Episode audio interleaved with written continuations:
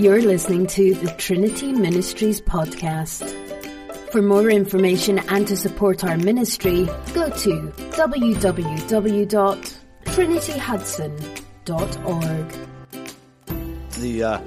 It's fun to have a video like that. It's good to laugh. But on my message today, that'll probably be the last bit of the lighthearted stuff. So on my message today. Yesterday we had my son, my youngest one, just graduated from the high school, and so we had his party. We had a whole bunch of things happening, and it's just good times as a dad, as a parent, and when we move on and it's summertime, and we know where our kids are going. But it's also so encouraging when we see what they're up to, what their plans are. And you saw the seniors here a couple weeks back, and they all had grand plans to do great things. So I want to talk about being dads today. In fact, that's probably one of the main topics I'm going to be focusing on. But in starting off, though, I want to just revisit the wisdom that Jesus shared when we read the gospel. And the wisdom that Jesus shared, I loved it because the first will be last. And I was just talking to a dad about that yesterday. He was reminding his son, we don't run ahead. The first will be last. We make sure other people have that opportunity to go in front of us. At the cross, of course, we teach put God first and the needs of others in front of your own. But he also illustrates how pride will lead to humiliation. When we're too proud, it leads to humiliation. And when I think about those sorts of things as a dad, how do we teach those things to our children? He reminds us to let others praise you and not promote yourself, not be self-promoting. There's a huge message in just that small amount of text that we read in the gospel. But finally, I want to preface my message with this, that no matter what others say or do or how we are promoted or self-promoted, probably the greatest promotion you'll ever receive is the knowledge that you are loved by our Heavenly Father. So with that, I want to enter our time. Jesus' words open our service today with a clear example of how to teach wisdom. By example, by stories. Dads, that is our job. Our job is to teach wisdom. And today is that day where we honor fathers in this country, but it's not. We don't honor them just because it's just a holiday or it's because it's tradition. As I was kind of sharing with the kids, it's something we're commanded to do. It's something that we're asked to do. We honor our fathers, we honor our mothers as we follow, children, obey your parents in the Lord, for this is right. Honor your father, honor your mother, which is the first commandment with a promise that it all may go well with you and you may enjoy a life that is long on this earth. So it doesn't say honor moms and dads only when they're nice to us. It doesn't say honor moms and dads only when they're good and we agree with them. It says honor them, and so as believers, that's what we do. Now, today, as I'm speaking to dads primarily, those of you that aren't dads, because there's only so many people can be dads. There's people who can't be dads too. So I want you to stay with me with my message, though, because the topic I'm going to share, I think it's important enough that we need to focus on it. And that is, as I look around and as I see kids as they move on to college and as they move on from, you saw the whole pack of seniors here a few weeks back. We are in a kind of a dire situation here in America, and that is we have people who leave the church. Our kids leave the church, and that's where I'm going to talk about today. It's kind of like it's a war, and it's one of those things where as dads, as parents at home, this is what we have to contend with, because parents, we're on the front lines with this. What's at stake is not our properties and things like that, and traditional wars. Is what's at stake is our kids and their faith, and they're walking away from it. And that's what I want to talk about just briefly today, because we're not winning this war either. We're losing in many cases. Children are turning from faith in record numbers, and it's as soon as they leave home, they go to college. They certainly don't. They leave the church. Now, if you don't believe me, we can take a look at our attendance numbers. We can take a look at college campuses. We can look at habits of our kids and how they live and so on, relative to so many others. It's a dangerous situation that we're doing. here in Hudson, whether it's in Hudson or whether it's in just in America. Take a drive. It's everywhere that kids leave the church. And so historically, this is nothing new. My wife and I we were in Israel earlier this year, and it was really kind of fun to be there because we focused a lot on Old Testament scripture. And one of the things that we read quite a bit from in Old Testament was just the first several books, including Judges. And in Judges, the second chapter, we have a perfect example of this idea of generations leaving or saying, I have enough of this God. I want a different sort of God now. And so we don't follow our parents if we, at times. So I'm going to read for you. Much of my scripture is going to be coming from the Old Testament today. But let me start with a little background. In Judges 2, verses 6 to 12, the nation of Israel had just marched into the Promised Land, and they were settling there. And when they went in, they didn't fully follow what God had instructed, because he said, take all the land, get rid of all of the inhabitants there, and they did not do that. So when they instead of conquering all of it, they settled in some of it and left some of the residual people there to have an impact on the Israelites showing up. And just before the passage that we're going to look at, the Lord told the Israelites they had not done what he had desired, and they repented of it. Now, with that in mind, I'm just going to read Judges the second chapter. It says, after Joshua sent the people away, each of the tribes left to take possession of the land allotted to them. And the Israelites served the Lord throughout the lifetime of Joshua and the leaders who outlived him, those who had seen all the great things the Lord had done for Israel. Now Joshua died at the age of 110. And after another generation grew up who did not acknowledge the Lord or remember the mighty things that he had done for Israel. The next generation did evil in the Lord's sight and served the images of Baal, and they abandoned the Lord who had brought them out of Egypt. They worshipped other gods and of the people around them, and this angered the Lord. You see, once Joshua passed away, the next generation, and his generation passed away, the next generation turned their back on God. And now our generations, they don't even wait for our, they don't wait for our parents to die off. It's just all of a sudden they're just. They just don't go to church anymore. I mean, they might come back when they're older or when their parents maybe. But they don't. They do that if they immediately leave home, and they don't come back to church very often. They worship the god of Netflix. They worship the god of fashion or video games. They worship the gods of convenience, sports, and entertainment. They worship the world. You know, it's not an easy thing to say, but these are because I'm a dad, you know, and I think about these things as I was raising my sons, and so it lays heavy on my heart to see kids who, you know, there's such good intentions or such good things in parents, and yet they go away from the teachings that they were brought up with in our church. What is the world? 1 John chapter 2, verse 16 says, the world offers only lust for the physical pleasure, everything we see, and pride in our possessions. These are not from the Father. They are from this evil world.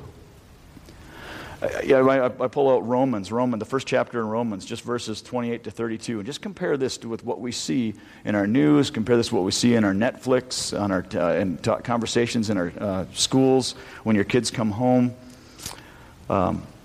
And by the way, I just want to say, last week I was preaching at the family center, and one of the coolest things I saw was a couple of kids that are part of the youth group, and I said, what are you guys doing? Because I was talking to them afterward, and they said, we're writing and highlighting the scripture you were putting in, that you were sharing. They're writing their Bibles and highlighting that. They were paying attention, and they were writing these things down so they could go back and revisit them. I was very encouraged by that. But consider the first chapter of Romans, compare it to America. They did not think it worthwhile to retain the knowledge of God, and so he gave them over to what ought not to be done. They have become filled with every kind of evil and wickedness, greed and depravity. They are full of envy, murder, strife, deceit, and malice. They are gossips, slanderers, God-haters, insolent, arrogant, and boastful. They invent new ways of doing evil. They disobey their parents. They are senseless, faithless, heartless, ruthless. And although they know God's righteous decree that those who do such things deserve death, they continue to do them anyway, and in fact, they encourage others to join along with them. I don't know. I mean, we live in a culture that approves of turning its back on God. From the public education system to our news programs, popular movies, it's okay to make fun of religion because it's just not that important. It's not relevant, really. It was relevant for Grandpa and Grandma. It was relevant for you guys, for moms and dads, but that's old, that's tired. There's better things out there. It's boring now. So families and parents especially, we truly are on the front lines, and it's kind of a war, and we're called to be a part of it. We're called to defend our families. We're called to defend our kids, prepare them, have conversations with them. You know, we laugh about the silly Father's Day video and that sort of thing. That's a good thing because I enjoy laughing, and I enjoy having fun and joking around. But I know when I come here and we're all in this room together and we're a family at Trinity, I want our time to be focused on what's important, and I really believe our kids are that important. So how do we protect our kids? I'm gonna give you three suggestions, and then I'll be done here. Number one is with our words. We fight our battles with our words. In Deuteronomy 6, it says, "These commandments that I give to you today are to be upon your hearts." Deuteronomy 6:6. "These commandments that I give to you today are to be on your hearts. Impress them on your children." Dads, moms, we need to talk to our kids. We need to talk to our children. We need to be involved in their lives. Tell them about God. Tell them about the Bible. Tell them what God has done for you. Tell them how you trust the Lord. Tell them how you came to know who this Father in heaven is. That's your testimony. We need to share that boldly. Share your testimony. In those conversations, those long car rides and so on, share our testimonies. A study done recently to determine the amount of interaction between fathers and small children, this is what it shared. They asked dads, how much time do you spend talking to your kids? And the dad said, probably an average of 15 to 20 minutes a day I talk to my young kids. And that doesn't sound like all that much, but at the same time it sounds pretty reasonable. What they did with the study further, they actually put a recording device on the dads and followed them around for a week to see what the actual numbers were. And the actual numbers were closer to 37 seconds on average a day of interaction, communication with your young kids and dads. I mean, let's think about this for a moment. Let's look back, Deuteronomy 6. Here's what it says. There's word for word. "Commit yourselves wholeheartedly to the commands that I give to you. Repeat them to your children when you are at home, on the road, going to bed, when you're getting up. Tie them to your hands and wear them on your forehead. Write them down on your doorposts of your house." I don't think that's accomplished in 37 seconds every day. It just can't be. It doesn't come close to doing the job. So we're called to communicate with our kids. Tell them about God. Tell them about the Bible. Read. Proverbs 1, I mentioned that during the children's message. "Listen to your father's instruction and do not forsake your mother's teaching." It's so important. And as I'm speaking, I know I've got a lot of, I've got some younger ones, but I've got some, my age dads out there. We have fathers too. And we can mentor others. So I guess parents and grandparents, I encourage you, don't let the school or the coaches be the ones that instruct your kids. Don't even let this church be the only thing that instructs your kids on the ways of the Lord. Don't even let the youth program, and I know what they teach in the youth program. It's pretty good. It's good. But that can't be the only instruction you receive. That can't be. You need to receive it from dads. Train up a child in the way that he should go, and when he's old, he will not turn from it. That's not for the churches. That's not for the schools. That's not for coaches. That's for parents to hear that. Train up our children. Number two, we fight this with our time. We fight this culture with our time.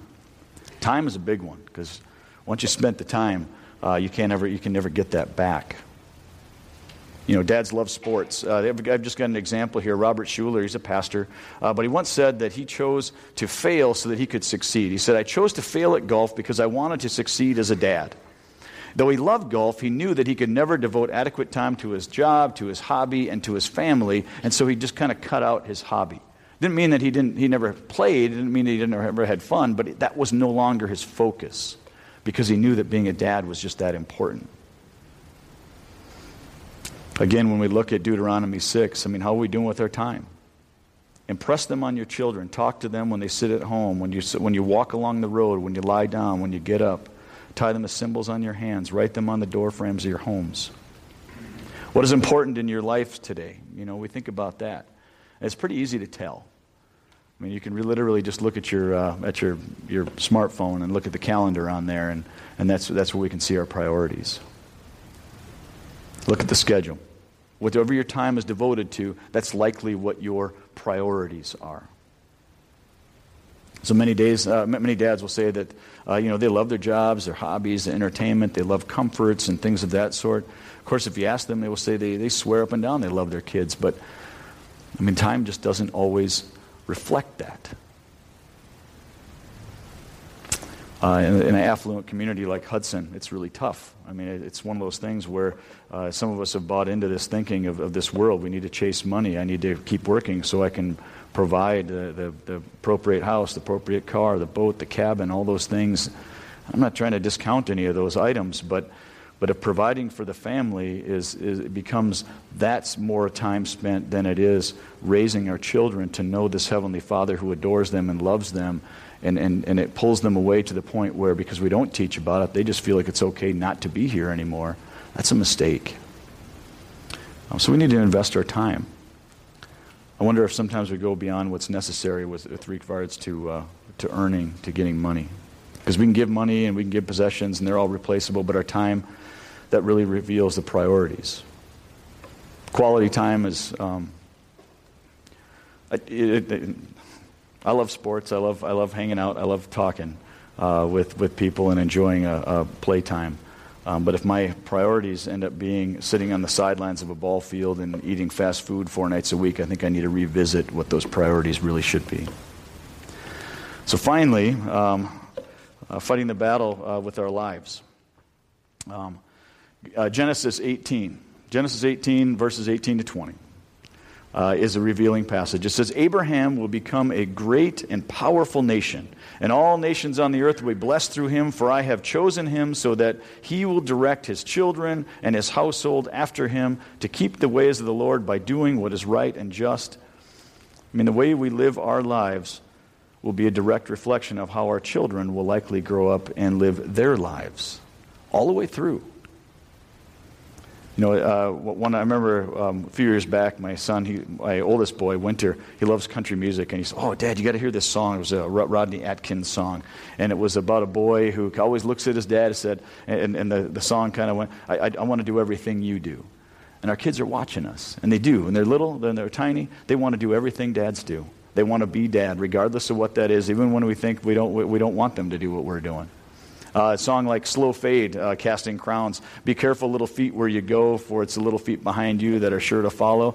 They remind us that in all times, dads, we are leading. Again, even when we didn't plan to. So I can see the result of that now in my boys. Again, my youngest one just graduated high school. I see what they do. I see how they've been impacted by their dad, doing good things and bad things. I see that. And I know that it had an impact on them watching their dad as they grew. And I also know that they saw a man that was willing to repent and willing to apologize and act on his beliefs. I know they saw that. I wanted to be the right kind of dad. Because like it or not, I knew that they would mirror me one day. And even if we're not dads yet, young men, one day in all likelihood you will be, and people will be looking at you. The kids will be looking at you. 2 Kings chapter 14 speaks of a king of Israel named Amaziah. He did what was right in the eyes of the Lord, and in everything he followed the example of his father Joash.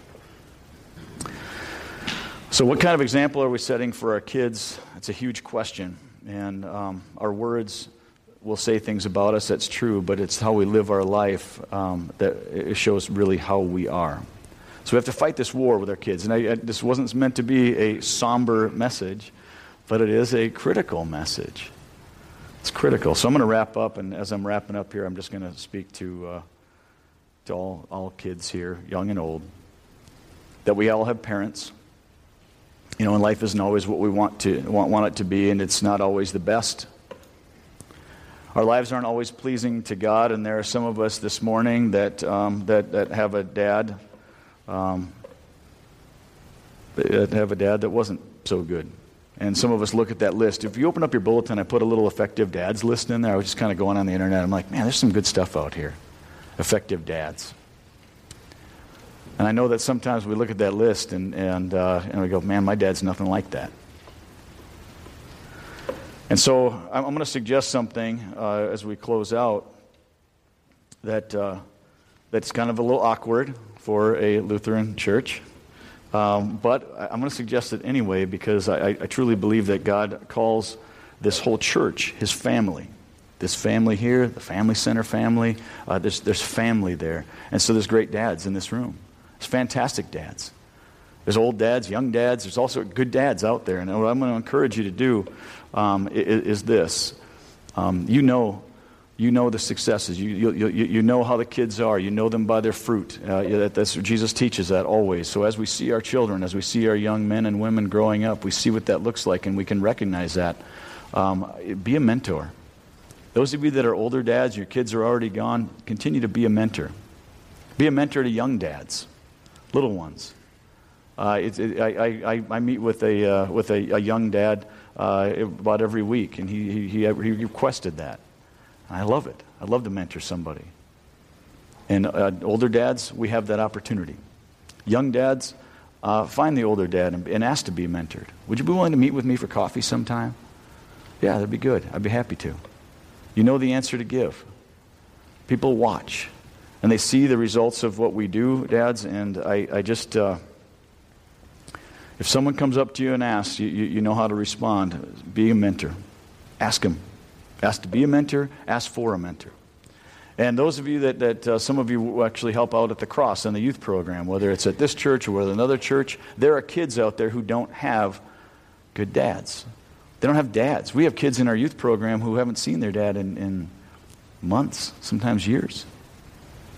They don't know who their dad is. They don't know much about him, or the dad's so absent that they're not teaching anyway. They need mentors. No discount with moms. Love moms, but dads are really important. I really encourage you to do that. Nobody's too old to be a mentor. There's a meme. There's a meme out there that says has three boys on. I see it on my Facebook post or my Facebook feed once in a while, and it says. There's these three boys on there, and they're trying to one-up one another, as little ones do sometimes. Well, you know, my dad, my dad knows the mayor. And the other one was, well, that's nothing. You know, my dad's good friends with the governor. And on the sideline of this meme, you can see there's a man standing there. And the man is waiting, because his son is about to respond to this, and he's wondering what his dad's going to say. I'm sorry, he's wondering how his son is going to respond to this challenge of this boy's dad knows the mayor, this boy's dad knows the governor. And the boy says, my dad knows God. That's nothing. My dad knows God. I pray that our children know that our dads know God. That's what our prayer is. May our children always be able to say, my dad knows God. Fight the battle. Let's start today. Let's pray. So, Heavenly Father, I give you thanks for your word that is so wise. And I give you thanks for dads in this room.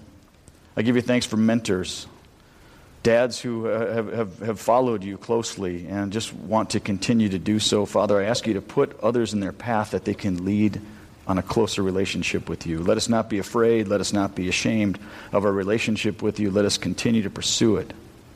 And let us teach others to do the same. Father, I pray for our kids that go off into the world and they don't necessarily have the guidance. They leave that behind a little bit, Father. But I ask you to put people in their lives that know you and that want to guide them on a closer relationship toward you. I pray that you open up hearts and minds to be mentors, to let us be mentors, and to let us seek mentors, even in this room, in our congregation, in our church family. And we give you thanks in Jesus' name. Amen.